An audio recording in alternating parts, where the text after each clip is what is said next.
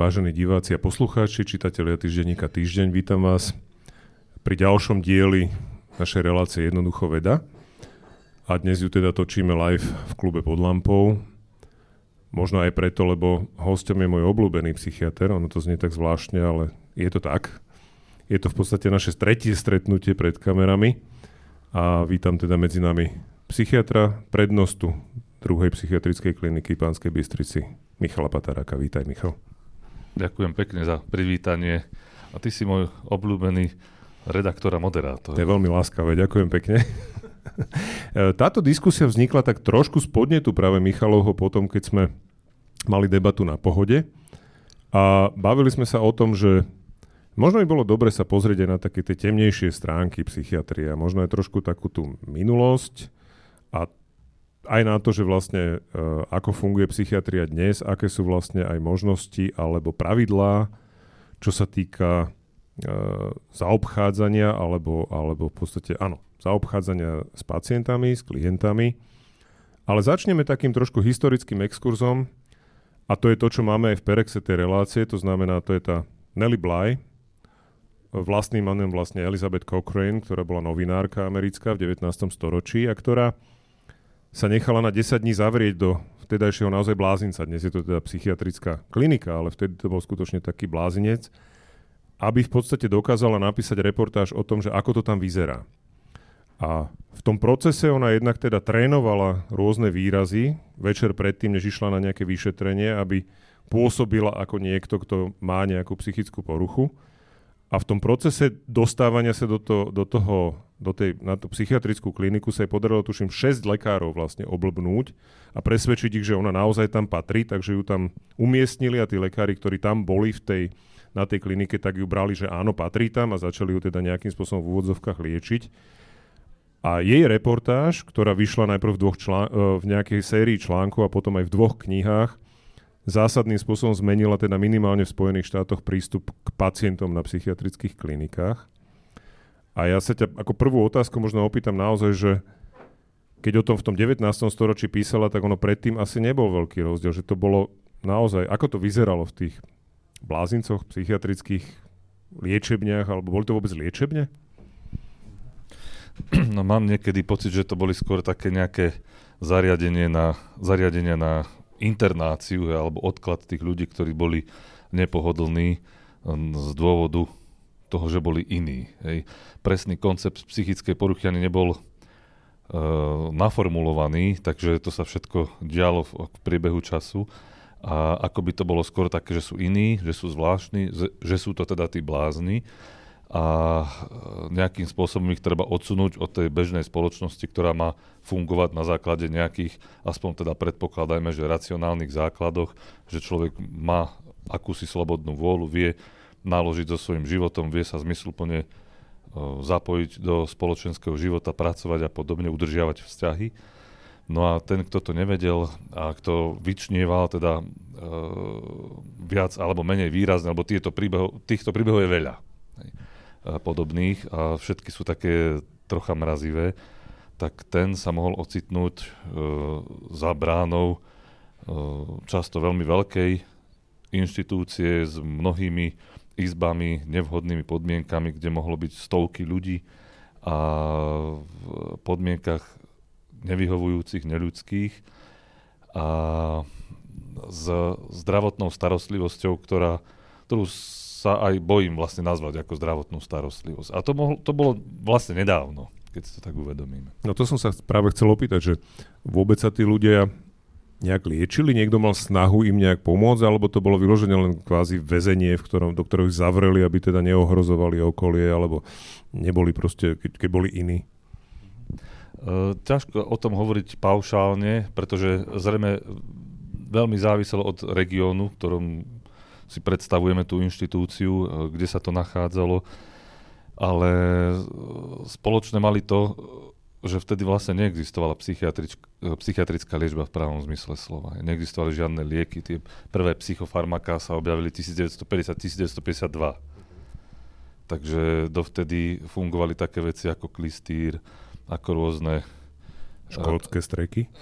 Napríklad. Uh-huh. rotačné stroje sa vymýšľali, rôzne spôsoby, ako vystrašiť pacienta, aby odišla, povedzme, tá paranoja, pôsobiť na ňo herecky, povedzme, z niektorých spisov sa dozvedáme, že pacient, keď mal uh, blúdne presvedčenie, že má v tráviacom trakte hada, tak nasimuloval personál tzv. psychiatrie, že teda keď bol na veľkej potrebe, tak vo, vo vedre zrazu sa objavil had, ukázali mu ho a že vidíš, už je von, už by si mal byť zdravý.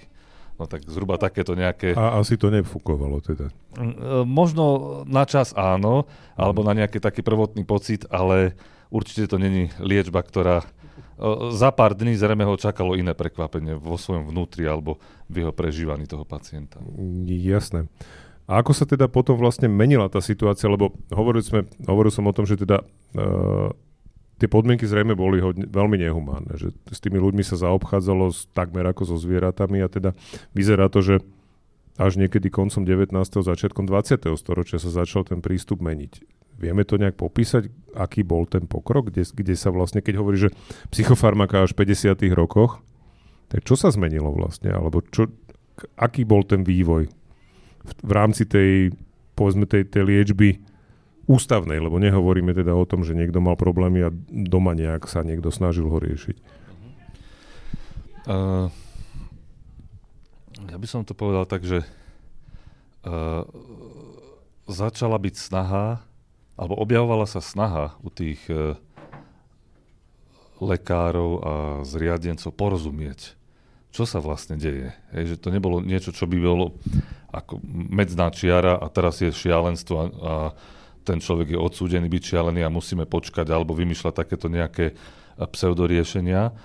A niečo iné je snaha o vedecké pochopenie. E, malo to teda elementy vedy. E, podobné prípady si zoraďovali jednotliví lekári, snažili sa v jednotlivých kazuistikách nájsť niečo spoločné.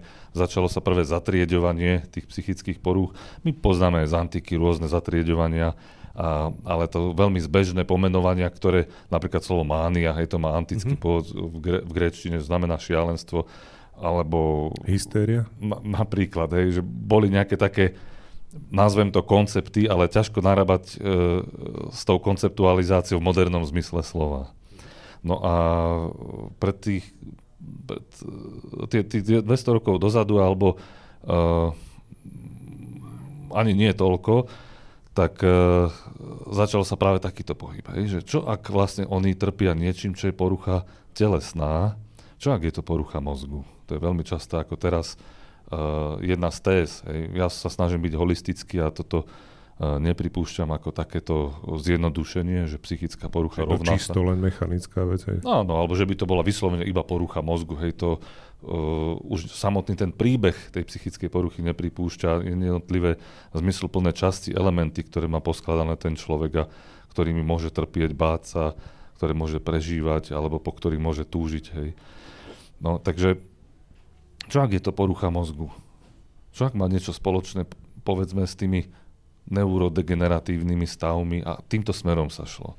Kedy vôbec ľudia nejak začali vnímať to, že mozog je asi sídlom v úvodzovkách duše alebo myslenia, lebo to je taká, mám pocit, že to tiež nebolo také úplne samozrejme, že to, čo si šedé medzi ušami, že vlastne tam je ten človek, to individuum nejak schované.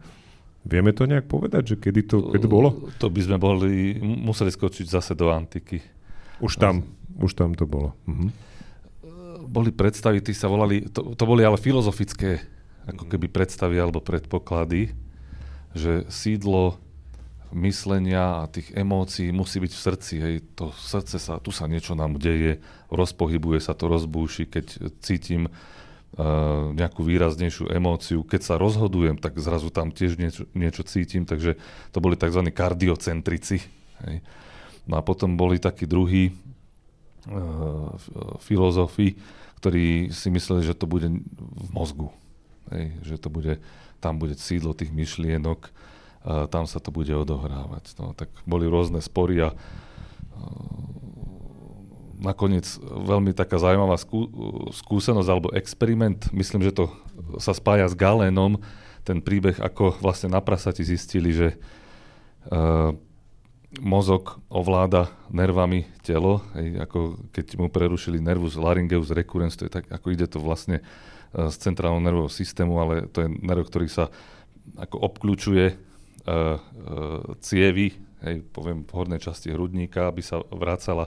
Keď ho prerezali, tak zrazu prasa pri tej zakálačke prestalo kvičať, pretože on inervuje vlastne hlasivky. Hlasivky. A, a tam, aha, že ten mozog musí nejako súvisieť s tým, čo sa deje v tele a, a myslím, že to s galenom sa spája. Čiže zvi- na zvieratách sa v podstate potvrdí, že aj ľudia majú to pochopenie, že vlastne aj tie zvieratá, aj ľudia majú nejaký spoločný základ a podobné štruktúry, tak pomohlo tomu. Doteraz že... to tak robíme. Volá sa to, že animálny experiment. Taký sme my ľudia. Taký sme my dobrí ku zvieratám. Hej. Áno. Dobre, čiže môžeme povedať, že niekedy naozaj e, možno pred 100 rokmi, pred 150 rokmi sa začali nejaké pokusy e, nie len zavrieť tých ľudí, ale nejak im aj pomôcť. A mhm. asi, asi to spočiatku boli skôr teda nejaké empirické metódy, že niečo zistil, že možno na niekom fungovalo? Čo boli také možno prvé veci, ktoré aj fungovali, že to nebolo len, že teda had v kybliku, ale... No, to bolo, to, ja by som to teraz tak rozdelil, ale to je osobné, hej, pretože tá história psychiatrie je naozaj spletitá, aj psychológie vlastne, to akoby v jednom vreci bolo.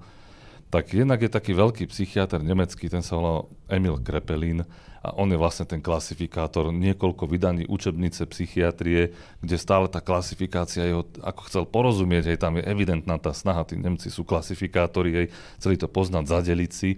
Niekedy uh, modernému lekárovi prípada skôr ako keby sa hral s takými akoby ako Karl Linné z... Škatulkovanie. Áno, áno, presne, hej, že to ako keby boli rastlinky a živočíchy a tie jednotlivé psychické poruchy ako keby mali naozaj nejakú svojbytnosť. Hej. My vieme, že to je do, do veľkej miery je to konštrukt. Hej. Keď my hovoríme o psychickej poruche, ale veľmi nápomocný a, a ako by také heuristické zjednodušenie. No, tak ten Emil Krepelin to tak nevnímal, on to bral ako, že ako keby naozaj to existovalo ako objektívnu entitu nejakú, ale menil, revidoval tú klasifikáciu a pre mňa je príkladom psychiatra, ktorý sa snažil ísť naozaj na to cez také uh, objektívne poznanie. No a potom druhý psychiatr, tiež ako ktorého mám tak ako v obľúbe, tak to bol Sigmund Freud a ten na to šiel spočiatku tiež takto, akoby uh, cez ten centrálny nervový systém, ale pomerne rýchlo pochopil, že vlastne v jeho dobe sa ďaleko nedostane, že on robil nejaké také histologické výskumy predlženej miechy a podobne, ale že vlastne k tej psyche sa nedostane cez histológiu a cez anatómiu alebo neurológiu, ale že sa dostane k nej cez príbeh. A on je príkladom lekára teda, uh, nech už si v súčasnej dobe o ňom myslíme čokoľvek, že sa snažil pochopiť príbeh. Že čo vlastne ten človek rozpráva, aký to má význam. A to je úplne iný pohľad, ako má ten Krepelín, ale v podstate obidva sú veľmi dôležité pre zrod modernej psychiatrie. Mhm, jasné. Čiže snaha počúvať pacienta bol asi nejaký taký prvý krok smerom k, k naozaj pomoci pacientom? To si veľmi dobre povedal. Aktívne počúvať. Hej, čo, nie mávnuť rukou, hej, nie povedať si, aha, toto je mimo, ale aha, na tom môže byť niečo zaujímavé. To, že on, ona trpí práve takýmito symptómami, môže mať nejaké zmysluplné vysvetlenie. Môže sa to spojiť s niečím, čo uh, zažil ten človek. Dokonca, Freuda napadlo, čo zažil ako maličký. No a tam sa zro- zrodila biografická anamnéza, že vlastne sa zaoberáme tou a psychoarcheológiou, že skúmame, čo vlastne e, zažil už v detstve ten človek, akých mal rodičov, aké mal vzťahové väzby, a či sa objavil nejaký zážitok, e, ktorý ho mohol nejakým spôsobom na, naviesť na tú inú vývinovú trajektóriu a podobne. Uh, dobre, čiže to je tá, to je tá oblasť uh, možno naozaj tej, tej psychoterapie, alebo teda toho tej práce s tým pacientom na základe nejakých rozhovorov, ale popri tom sa teda vyvíjali aj nejaké metódy od tých úplne primitívnych ako škótskych strekov alebo niečoho. A jedna taká metóda, my sme sa o tom pred reláciou bavili, že nemusíme ísť úplne do nejakých podrobných detailov, ale v určitom momente sa objavila metóda, ktorá, ktorá bola veľmi drastická. V podstate ja hovorím o, o tej, tej frontálnej alebo prefrontálnej lobotomii, kde vlastne, skúsme si najprv možno povedať, čo to, čo to bolo, alebo ako, ako sa to robilo a teda, že či to vôbec malo nejaký zmysel, alebo či to považuješ za úplne slepú uličku, ktorá teda, chvala Bohu, sa už nerobí. Uh, bola to slepá ulička, aj nebola. Uh, bola to slepá ulička v tom, že naozaj to, ten drastický výsledok, ktorý to nechávalo, to, ten taký, taká hrubá metodika uh, na v podstate rôzne druhy uh, psychických utrpení, ktoré by mali ich zmierniť, ktoré by mali zmierniť nejakú tenziu v človeku, agresívne tendencie, vlastne vyliečiť, poviem tak v úvodzovkách šialenstvo, lebo to nebol nejaký diferencovaný koncept, akým sa vtedy šlo na psychické poruchy. To boli rôzne psychické poruchy, ktoré sa akoby uh,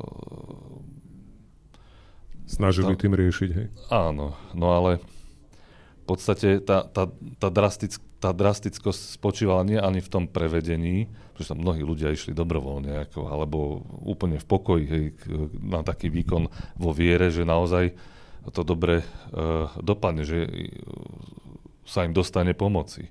Tak to je úplne zlyhanie ako psychiatria. Psychiatria má za sebou strašne veľa temnej histórie a toto je uh, jej súčasťou, ktorý akoby by sme mali nejakým spôsobom strebať my moderní psychiatri, ale je to hrozne ťažké. Preto som po tej diskusii, čo sme mali, si povedal, že mohli by sme nejakú ťaživú tému spomenúť, ale toto je tá jedna z najťaživejších, je tá temná história v podstate aj temná súčasná prax, lebo má nejaké prvky tá psychiatria, ktorá ľudí straší. Vlastne, no.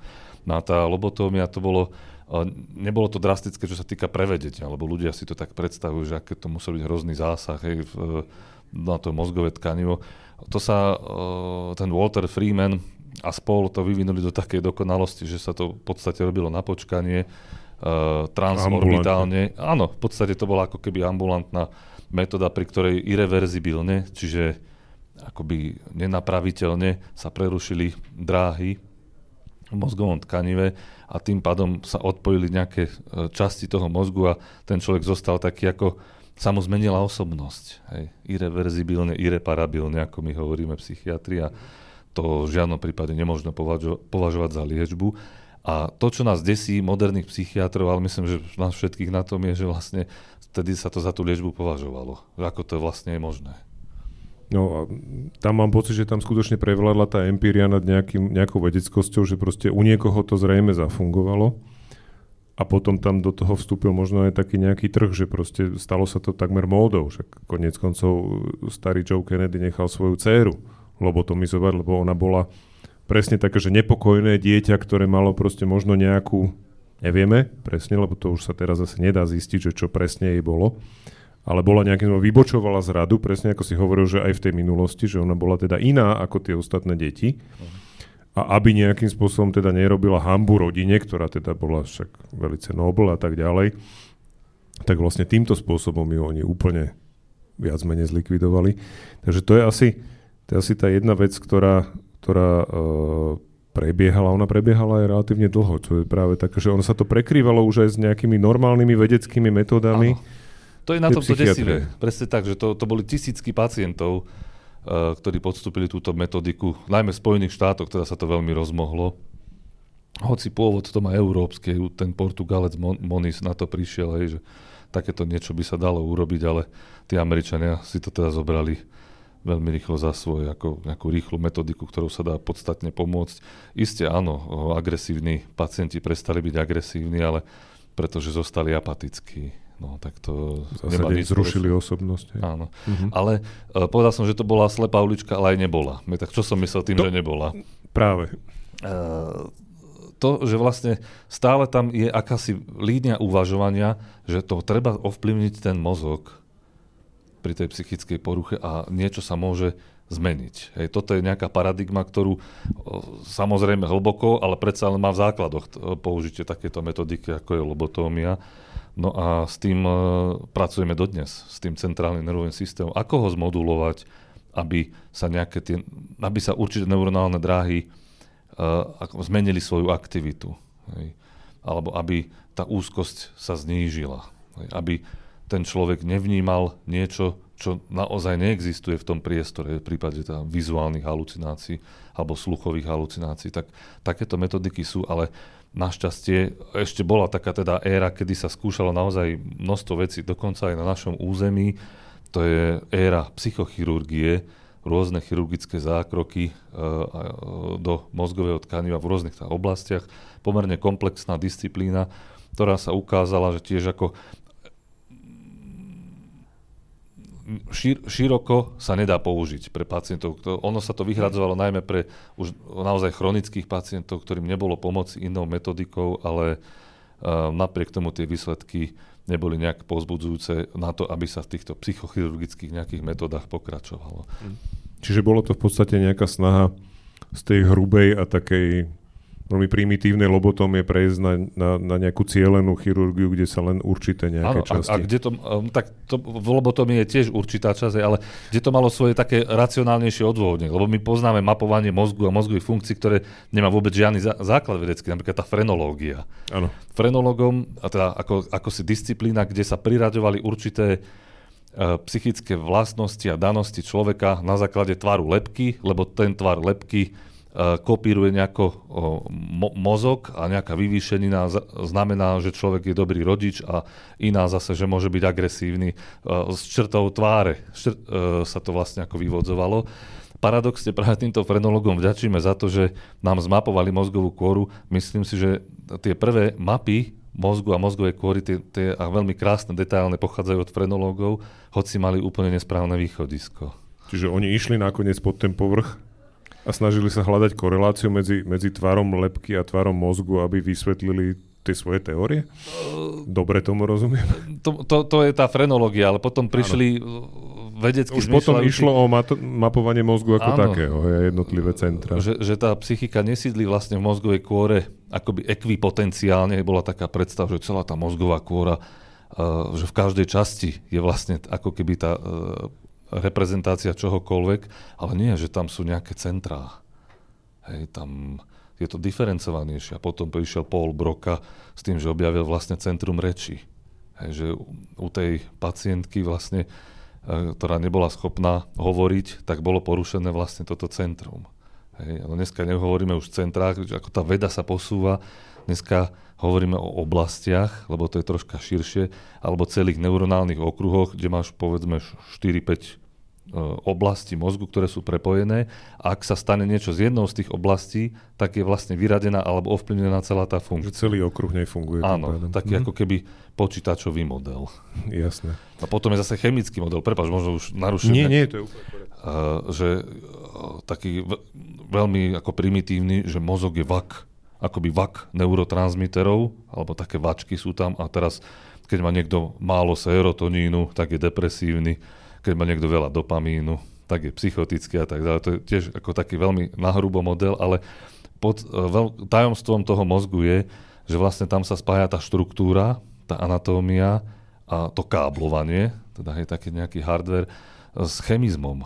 Že vlastne tie neurotransmitery naozaj sú veľmi dôležité a je to prepojené veľmi komplexne a snažíme sa tomu porozumieť tak, aby sme teraz veľmi jemnúčko a diferencovane to ovplyvnili, zasiahli do tých procesov, tak aby človek bol naspäť. Aby bol zase pred tou úzkosťou alebo netrpel halucináciami, keď už som použil tie príklady. No keď si spomenul halucinácie, to je taký jeden z prejavov, mám pocit teda, ak dobre viem, tak napríklad schizofrénie. Napríklad. Napríklad, Ľudia si to len. s tým spájajú, ale... Ja hovorím napríklad, oh. nehovorím, že len. Ale to ma privádza k tej ďalšej otázke, ktorú som tu počul aj v klube, keď som hovoril, že o čom sa ideme baviť. A to sú elektrošoky. Lebo elektrošoky mám pocit, že majú koreň skôr v tej minulosti, keď sa ešte možno nevedelo úplne presne, že ako fungujú, alebo, ale zistilo sa, že nejak fungujú, ale používajú sa dodnes. Skúsme si k tomu možno niečo povedať, že ako to bolo a ako to je, lebo niektorí možno aj naši posluchači majú pocit, elektrošoky dnes, preboha.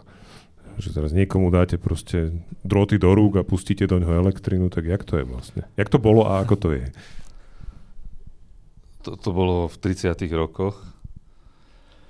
E, používali sa rôzne teda metódy ako šokové, naozaj šokové, ako inzulínové šoky, ako dostať človeka do komatóznych stavov alebo blízko toho komatózneho stavu, aby sa mu uľavilo psychicky ono to veľakrát aj tak pôsobilo, hej, pod, pod, ako sa menila tá glykémia a tak ďalej. Ale podstatou týchto, týchto elektrokonvulzívne metódy, ono to nie je už šoková metóda, to sa volá podľa tých predchádzajúcich, ale šok v medicíne veľmi závažný stav, hej, to s tým nemá nič spoločné. Nechcete dostať pacienta do šoku. Áno, áno. Uh, takže to je elektrokonvulzívna liečba, čiže je to liečba.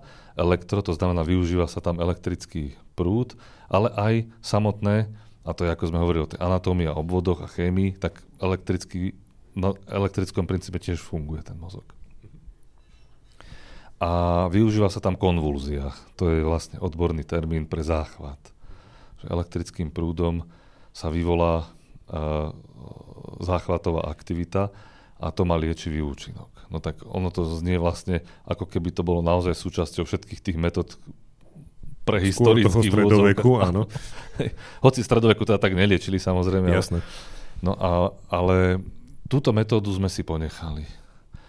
Uh, je vyhradená pre istý typ uh, neviem, pacientov psychických porúch alebo závažných stavov. Uh, má veľmi dobrú účinnosť a v súčasnej aplikačnej praxi uh, si dovolím povedať, že je bezpečná. A má v sebe takú zvláštnosť, no už to vtedy, keď bola vlastne vymyslená, uh, akoby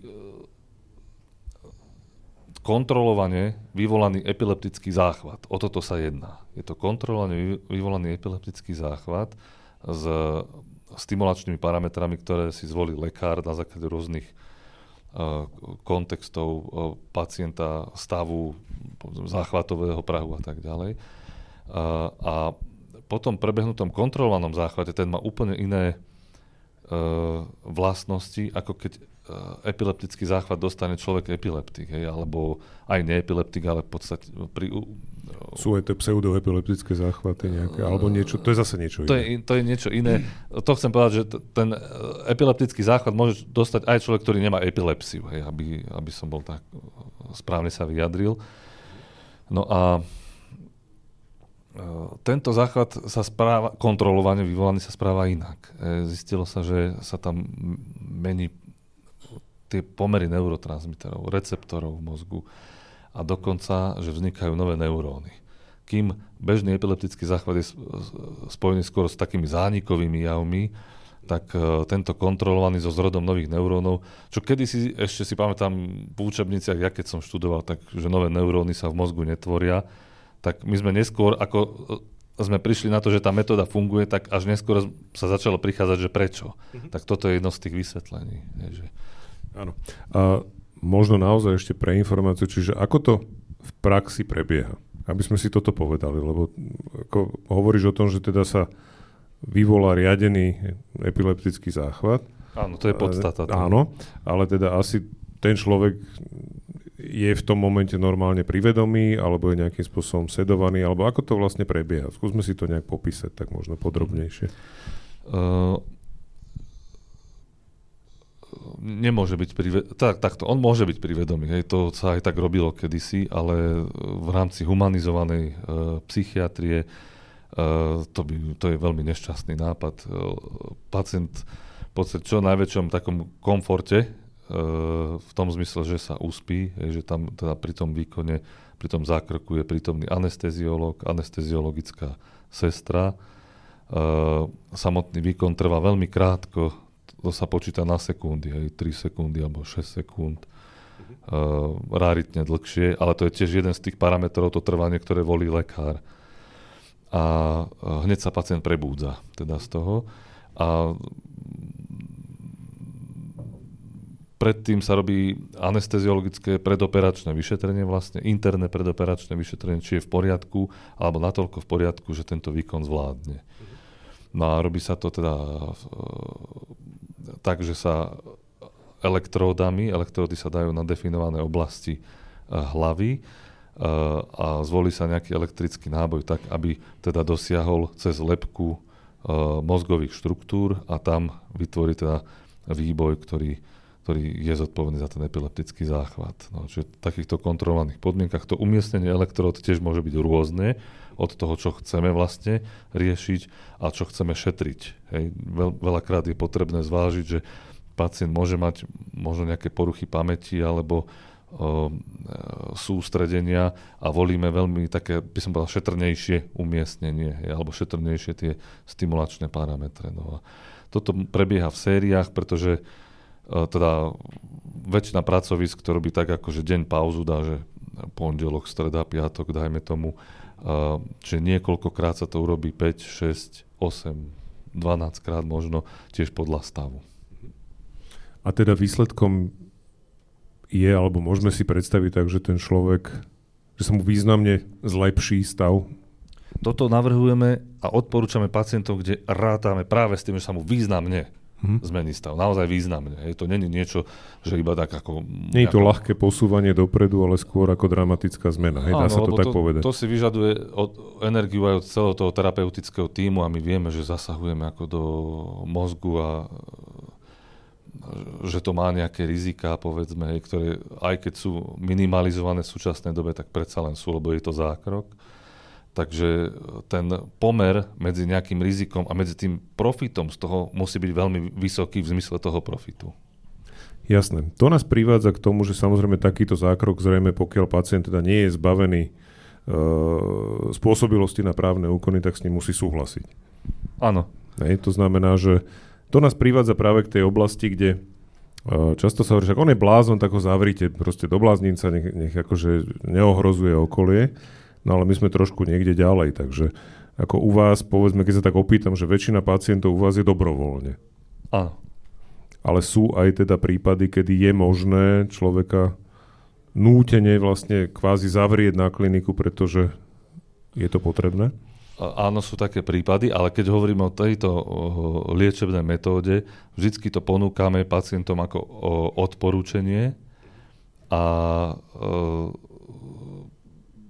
ako pri každom inom zákroku žiadame súhlas.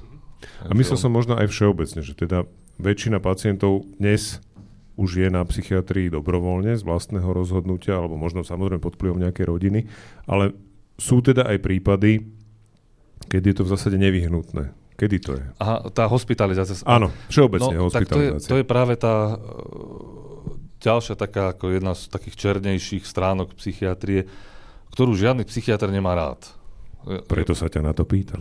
Nepoznám kolegu, ktorý by nejakým spôsobom inklinoval k tomu, čo sa nazýva nedobrovoľná hospitalizácia alebo obmedzovacie prostriedky.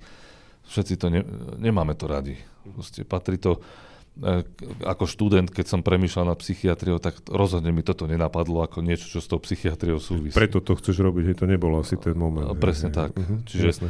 to je akoby súčasť povedzme akútnej psychiatrie, lebo existuje taká, ja som si to ako mladý rozstredil na žena čistá a nečistá psychiatria. Toto som dal do tej nečistej, že to by som nechcel robiť, ale zostal som na tej klinike a vidíš, mám to, mám to stále na starosti a na zodpovednosti. Takže inak troška to dopadlo. No čiže patrí to akutnej psychiatrii a naozaj sa stáva, že človek, pomôžem si termínmi, ktoré nie sú zrovna psychiatrické, ale ehm, dajú sa, aby tomu bolo porozumené, nevie ovládať svoje konanie alebo nevie rozpoznať nebezpečnosť svojho správania až do tej miery, že ohrozuje seba, svojich príbuzných, svoje okolie, ehm, až tak závažne, že on musí byť liečený napriek tomu, že on by s tým v tomto stave nesúhlasil. A nesúhlasí s tým práve preto, že nevie rozpoznať chorobnosť toho. Je, on, si, on uh, jak sú tie vtipy, hej, nepekné o tom, že uh, všetci sú uh, blázni, len ja som papier veliteľ a tak, že otáča ako keby, že tí druhí, čo hovoria, tak uh, sú nejakým spôsobom proti nemu, ale on, čo prežíva, tak by mu nenapadlo, že má nejakú chorobu. Možno mu to príde veľakrát zvláštne, keď sa rozprávam s, týmito ľuďmi. Veľmi zaujímavé to je najmä potom, čo akoby z toho sa dostali, alebo uh, v brieždení, teda ja to volám brieždenie, keď zrazu z toho psychotického stavu začína si uvedať, aha, to nebolia. To bolo čosi zvláštne, hambí sa za to, ostýcha sa tie svoje blúdne presvedčenia začne nazývať spomienkami a podobne. Hej, že je to veľmi ako to brieždenie mám strašne rád v tom, že tam sa objaví zrazu to zdravé ja, ako sa začína kriticky pozerať hej, na to, čo sa stalo a, a ako sa teší z toho, že je v poriadku hej, a že povedzme bol prijatý na tú psychiatriu a že mal tie elektrokonvulzívnu liečbu. No. Takže my chránime vtedy toho človeka vlastne pred sebou samým, ale zároveň, a to je tá represívna časť, ale aj protektívna časť psychiatrie, aj spoločnosť. Hej, čo rôzne by sa mohlo stať. Mám príbehy z praxe, ktoré e, sú naozaj hrozivé, keď sa tak nezasial. Hej. Možno sa nemalo ako hej. pacient, ktorý zabil niekoho, lebo hlas mu to prikázal a podobne. Hej. Takže... No, poznáme ten prípad lekárky, ktorú takto nejak nožom nejaký schizofrenický pacient tiež usmrtil v rámci, proste v ambulancii u nej, takže to sú asi tie prípady, kedy to naozaj je nevyhnutné a tam zrejme, niekedy sa to asi nedá ani odhadnúť, že v podstate pacient, ktorý je možno aj v liečbe, neviem, ignoruje lieky alebo niečo podobné a tak sa mu zhorší stav, že... To je ďalšia kapitola tej praxe, že predikcia rizika, suicidálneho rizika, tá, tento človek, ktorý sa tak trápi a teraz zdá sa, že nemá žiadny zmysel, je vo váku nejakom životnom, bude si on chcieť siahnuť na život? To je tak závažná otázka v psychiatrii, jedna pre mňa z najzávažnejších. Uh, to bude tento človek nebezpečný pre okolie? Ak s istou pravdepodobnosťou bude, nepoviem radšej, že už je, aby tá pravdepodobnosť sa nenaplnila. Ja tu sme na takom medzníku veľmi neistej šedej zóne, kedy pristúpiť k tomu, aby naozaj sme neprihliadali na prianie pacienta a predsa len ho nejakým spôsobom hospitalizovali a pomohli mu. To je asi tá najťažšia úloha. Je to veľmi ťažké. To je takéto ostrie veľmi nejasné, že kde... Ale ono, ono je to ťažké, keď je človek práve pred tým šedým prípadom, hej, taký ten Grenzfall. Hej. Ale už keď prinesie sanitka niekoho, že tam boli policajti, lebo toto a toto sa tam zomlelo, nejdem teraz rozprávať tie príbehy, hej, veľmi nešťastné sú mnohé z nich, tak tedy človek uh, jasne po čom siahne. Áno, však myslel som skôr teda pacienta, ktorý možno je v liečbe a nejak sa vyvíja a teraz naozaj vidíš, že je niekde na tom pomedzi a teraz, že Áno, už si ho tu radšej nechám, alebo ešte ho môžem pustiť domov, lebo neviem, poviem, blbý príklad, neskočí z okna alebo niekoho nezabije. Takže inak... Je to ale nepríjemná, lebo tam je tá, tá otázka tej, tej moci, hej, tej starej medicíny, Áno. že to je ten lekár, ktorý uh, má moc nad tým človekom, má moc rozhodovať a naozaj my máme s tým problém psychiatri. Dneska není v móde už byť nejaký taký ako autoritatívny psychiatr, my to nechceme. My chceme, aby ten, sme sa spolu rozhodovali s tým človekom, aby on sám sa čo najlepšie rozhodol, ako so svojím zdravím alebo poruchou naložiť. Hej. Tak to je to optimum. No, bohužiaľ, tá realita je farbistá a ne, nedá sa to vždycky takto. Očividne sú prípady, kedy už sa to nemôže nechať na toho pacienta. Hej. Ja len pripomeniem, že môžete klasť otázky aj tu z publika, ale môžete takisto klásť otázky aj na slido.com, kde máme hashtag Nelly Bly všetko s y aj keď som bol upozornený, že niekedy sa to píše z IE. A nie... IE, ja viem. Áno. Uh, takže máme tu aj nejaké dve otázky. Tak sa rovno opýtam, ako môže jednotlivec prispieť k osvete a destigmatizácii psychiatrických ochorení? ja som jednotlivec. A ja. a, a snažím sa vlastne celú tú svoju psychiatrickú kariéru o toto.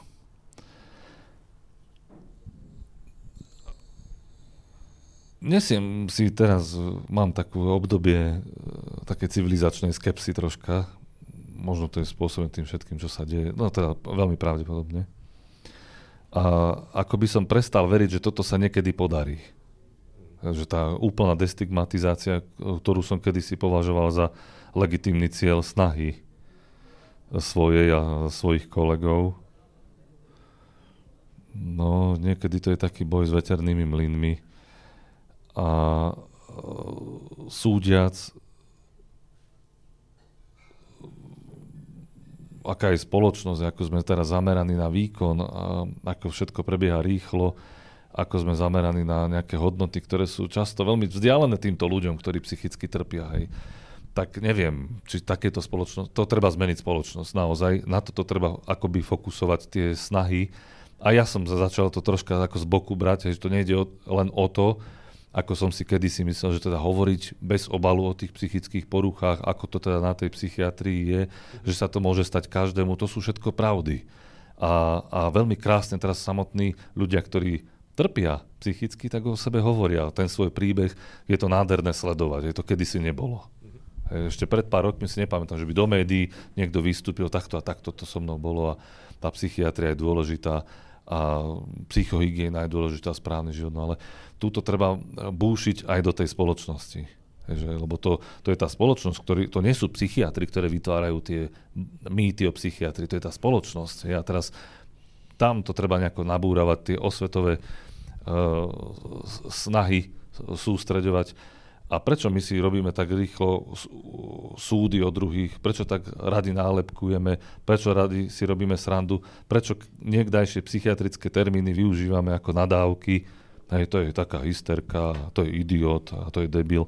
Hej, to sú všetko vlastne Kreten. psychiatrické slova niekdajšie. E, niečo to je v nás, ktoré, čo sa veľmi ťažko mení ale musíme na tom pracovať. Ako, aj keby to bol boj s veternými mlynmi. Čiže, no, obávam sa, že som neodpovedal na tú otázku, ale jednoducho uh, ja všade, kde sa pohybujem, už ex ofo, tak hovorím hej, o psychiatrii a psychických poruchách a, a snažím sa, ako náhle detekujem nejakú uh, disonanciu v tom zmysle, že niekto si robí srandu z týchto ľudí, uh, niekto to nechápe, tak do toho jemne zasahujem a toto je asi niečo, čo môžem odporučiť aj druhým. Tak cieľom je konec koncov aj táto debata, alebo naše debaty ja v tomto úplne zdieľam tvoj cieľ, lebo mám, si, mám pocit, že naozaj to nie je o vás o psychiatroch, vy skutočne nechcete pôsobiť ako nejaké desivé postavy, ale a ani nechcete demonizovať svojich pacientov, že skôr je to naozaj o tom, že spoločnosť sa musí... Z, zvlášť dnešní psychiatri, to je iné ako ešte za socializmu. Často bol psychiatr ten, kto nechcel ním byť. Hej, tam inak fungovalo to, ako sa obsadzovali lekárske miesta. Dneska si to človek vyberá, volí sám a Uh, tí mladí psychiatri sú úplne iní. Hej, to, inde sme v tej psychiatrii. To rád počujem. Máme tu ďalšiu otázku. Orientačne koľko psychiatrických zariadení sa nachádza na Slovensku a je táto kapacita dostatočná? Tak neviem, ty nie si úplne zodpovedný za celú psychiatru na Slovensku, ale ak vieš... No, tak ja som známy ako nepriateľ štatistiky, hej, tak ja neviem, lebo aj nerozumiem, hej. A, takže neviem, koľko zariadení. Ale vnímaš ty, že je povedzme e, nejaký nedostatok, že, že, že je viac ľudí, ktorí potrebujú pomoc a nema, nenachádzajú ju, neviem, možno v odborných kruhoch, keď sa o tom bavíte? Je veľký nedostatok. Je obrovský nedostatok psychiatrov. Začal by som v detskej psychiatrii, kde to je vlastne uh, tak potrebné pomôcť tomu mladému človeku alebo dieťaťu, často celému rodinnému systému. To sú tie zase paradoxy, ktoré, to sú vlastne ani, ani nie paradoxy, ale tak veľa energie to stojí. Hej, a tak je to potrebné a tam máme najväčšiu slabinu v našej slovenskej psychiatrii. Tých detských psychiatrov je strašne málo a nemajú šancu pokryť potrebu vlastne našej krajiny. E, to je veľmi smutné. A e, potom aj pre dospelých, alebo pre jednotlivé špecializácie, dajme tomu, pre seniorov, hej, e, špecifické populácie, pre transrodových, hej, sexuálne menšiny a tak ďalej, akoby veľmi málo je psychiatrov, ubúda ich. Ubúda nás. A to je ale trend, ktorý sa týka mnohých medicínskych profesí a keď už sme pri uh, psychiatrických zariadeniach, tak chýba vlastne personál Eh, školený, vzdelaný, aj stredný zdravotný personál, sestry. Je to niečo, čo teraz človek by zlatom vyvážil, hej, keby mohol. A potrebuje vlastne oduševnených, motivovaných ľudí, členov týmu na to, aby sa veci zmenili, pohli ďalej. A paradoxne na tom toto veľmi často akože by, ako by stálo. Hej. Čiže málo je nás. Hmm. Uh, je tu taká otázka, ktorá sa vracia k tej debate, ktorú sme mali na pohode. A to je teda, že či spájaš budúcnosť psychiatrie s využitím psychedelik. Tak asi nie celej psychiatrie, ale možno aspoň niektorých jej častí. Áno. Uh... Ty už si bol v tom Švajčiarsku? Nebolo to, mal som ísť teraz na jeseň, ale tak uh, som si to... to tam spomínal, tak som... Hej, povedal som to? Mám pocit, že áno, že si to spomínal. Aha. No, tak som odročil to teraz, aj som sa akoby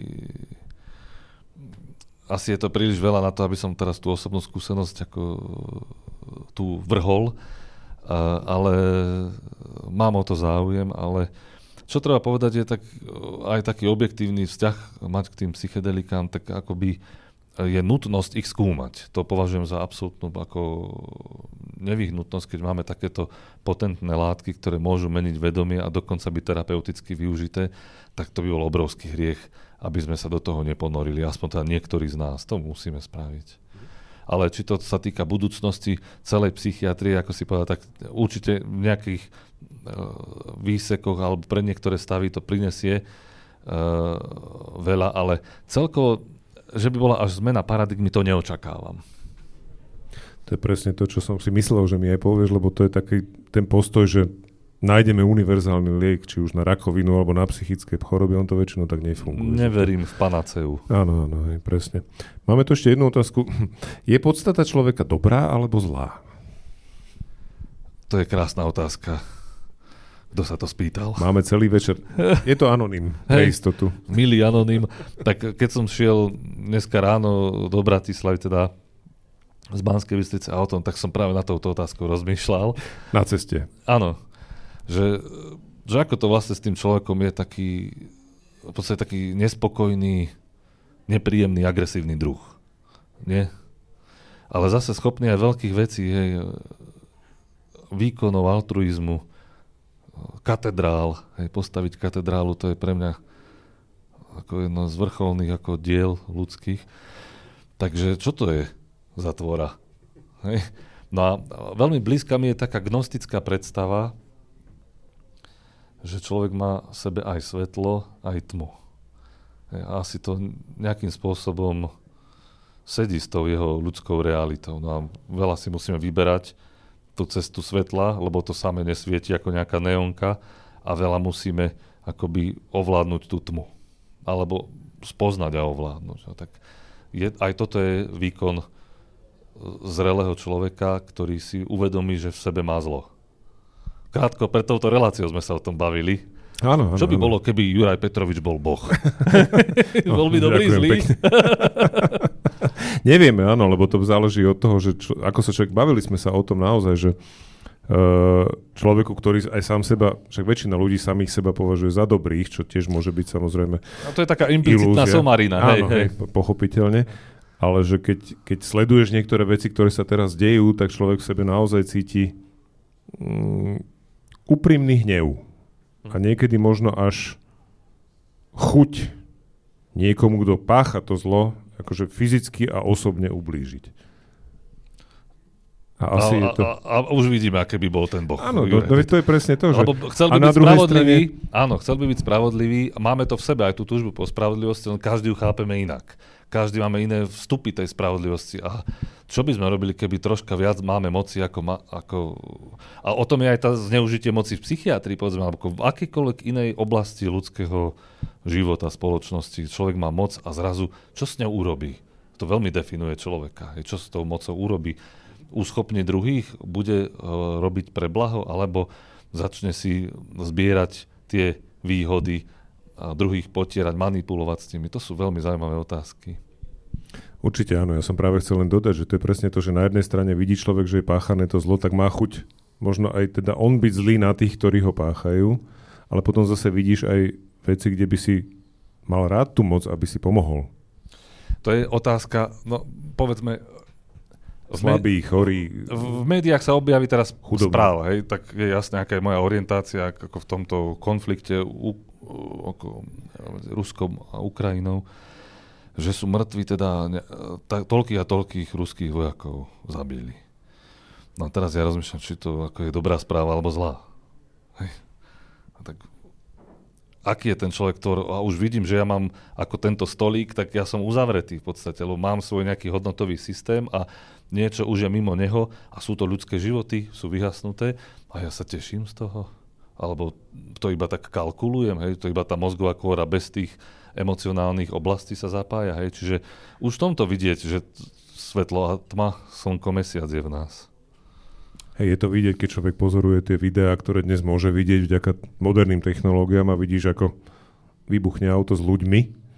A sú to vojaci, sú to ruskí vojaci a teraz mám sa tešiť, lebo nezabijú no, iných, alebo a, a súčasne mi ale má byť ľúto, lebo sú to ľudia a majú svoje rodiny a mohli mať iný život alebo niečo, ako to sú ťažké otázky.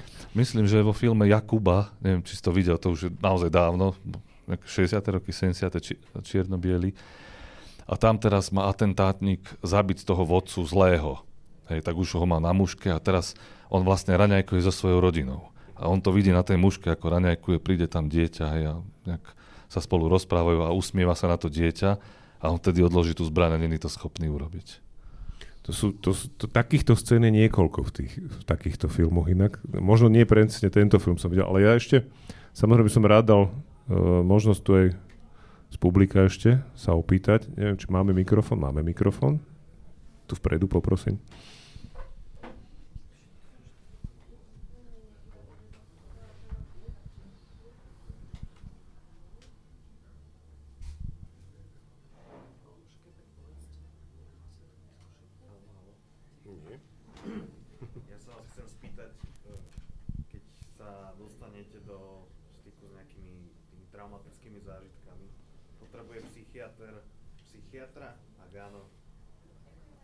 Často a keď si má vybrať, tak ako, ako si vyberáte toho dobrého, potre- alebo psychológa, alebo, alebo potrebujete aj vy pomoc, keď máte traumatický zážitok, mm-hmm. ťažké chvíle?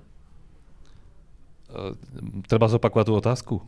Áno! No, ja ju veľmi stručne zopakujem, že teda ako sa psychiatr vyrovnáva s traumatickými zážitkami v rámci svojej práce, či tiež potrebuješ vlastne ty svojho terapeuta alebo psychiatra? A ak áno, tak ako si ho vlastne zvolíš alebo nájdeš toho dobrého? Uh, určite potrebuje, je to súčasť tej ľudskej pokory, že človek vlastne zistí, že uh, tak ako iní sa môžu trápiť, tak aj ja sa môžem trápiť. A v istý okamih života som zistil, že sa trápim. A čuduj sa svete, úplne ste trafili ako to, čím som sa trápil. Ja som vlastne traumatizovaný tými príbehmi pacientov. To sa volá retraumatizácia. Nie, to, e, zástupná traumatizácia. Retraumatizácia to je, keď ten človek, keď o tom rozpráva, tak zase je v tej traume. Hej. Tak u mňa taká zástupná, že ako by som to prežil, hej, alebo vidím človeka, čo to prežila, som sa pýta človek, lebo to má otrasenú tú bublinu, v ktorej žije, hej, ktorej uh, je tam s tými deťmi na tých raňajkách, ale zrazu vystúpi z tých raňajok a uh, tam je krv. On nevidí tú krv, ale rozprávajú mu o nej. Hej. No takže uh, ja som začal, začal sa mi tá bublina trhať. A myslím, že každý, by som povedal, psychicky zdravý alebo integrovaný človek potrebuje nejakým spôsobom, a tu sme otázka pravdy, hej, a toho stolíka, ako sme uzavretí, potrebuje mať akoby základnú fikciu, že svet je dobrý. Že jeho svet je dobrý, hej. A teraz, keď mu túto fikciu narúša tá realita, tak on sa tým rozleptáva. Hej. On zistí, že á, však to není tak, ako ja, ja mám predstavu alebo zažité, alebo ako nebolo dobre s maminkou, s ockom a tak ďalej, tak iným nie je, lebo im robia zlé veci a tak ďalej. No a tak bol som zle z toho veľmi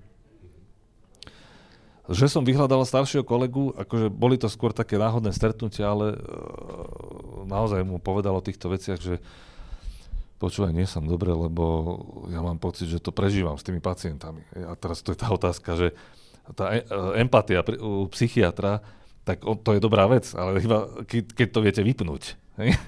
Ale potom to je strašidelné. Tak, e, lebo ja nemám čo prežívať príbehy druhých ľudí, to sú ich príbehy ja mám im pomáhať. Hej, tak toto sa musí každá pomáhajúca profesia, alebo tá príslušník tej pomáhajúcej profesie nejakým spôsobom naučiť, osvojiť si to. Ja som bol vtedy veľmi vyhorený, no a on mi teda pomohol ako také, že v zmysle toho, že to sa musím odslobodiť od toho a nejaké zážitky svoje mi hovorila. A potom som získal ten odstup naozaj. Takže mm, asi to nebolo psychiatrické vyšetrenie a terapia v tom pravom zmysle slova, ale ten starší psychiatr mi pomohol ako dostať sa z toho. To ma privádza na tú otázku, že naozaj, že asi je to otázka tej miery, že zase však ty musíš nejakým spôsobom byť schopný vnímať relatívne intenzívne to, čo ti ten človek hovorí a niekde mať ten filter, že to, že to neprejde ďalej. Asi ne, nejak, vnímam to správne, že nejak takto to je? Dá je, sa to popísať? Určite áno, o tom sú celé knihy. A, a, ale sú tak neprehľadné, lebo to sú zase rôzne názory, ak sme hovorili o tých kardiocentrikoch a uh-huh. encefalocentrikoch, tak toto je v podstate to isté, že do akej miery tá empatia niečo prináša, čo to znamená. Dokonca modernejšie slovko je e, mentalizácia. Človek vo svojej mysli nesie mysel druhého človeka ešte aj s pochopením jej časového vývinu, s empatizovaním a s tým, že je vložený do, toho, do tých jeho rozhodnutí. Hej. Ale to všetko akoby nes, nesie ten psychiatr alebo psychoterapeut ako cudzí materiál. Hej, toto, toto, toto tam musí byť táto diferencia, že je ja a nie je ja. Hej. Áno, že to ne, neprenikne to vlastne do tvojho života, že, hej, je, to, že, to je, že ako, to cudzí ako, život. Že to je že akoby, to... že viem si to predstaviť a toto je veľmi dôležité pre aj ten zážitok pacienta, hej, taká ako tá základná empatia, to, že vidí, že ten lekár premýšľa o tom, čo mu hovorí a dokonca to preciťuje. Hej. A teraz už pre mňa, na mňa pôsobí averzívne, že teraz ja by som mal plakať s plačúcimi, to naozaj nemám rád, hej, ale, ale že to ide cez srdce moje, hej, že... Čiže nesmie mať ten po, pacient pocit, že to ten lekár hrá, že je to, to len fasáda. Autenticky, a, a, alebo že by to prešlo len jeho moz, mozgovým lálokom a on hneď by predpísal nejaké prášky, tak to není psychiatr. Jasné. Ešte niekto má z publika otázku? Už by mal fungovať mikrofón. Nie, zdá sa, že sme asi vyčerpali nielen okruhy, ale aj divákov. Ináč aj v téme sme sa posunuli do tej empatie. Ja som myslel, že to nedostaneme do takejto ako... Ale, ale tak, tak sa nám to vyvinulo to, vďaka otázkam. To je to, zase, toto krúži okolo tej psychiatrie. Naozaj uh, dôležit, veľmi dôležitý je vzťah. Či ten...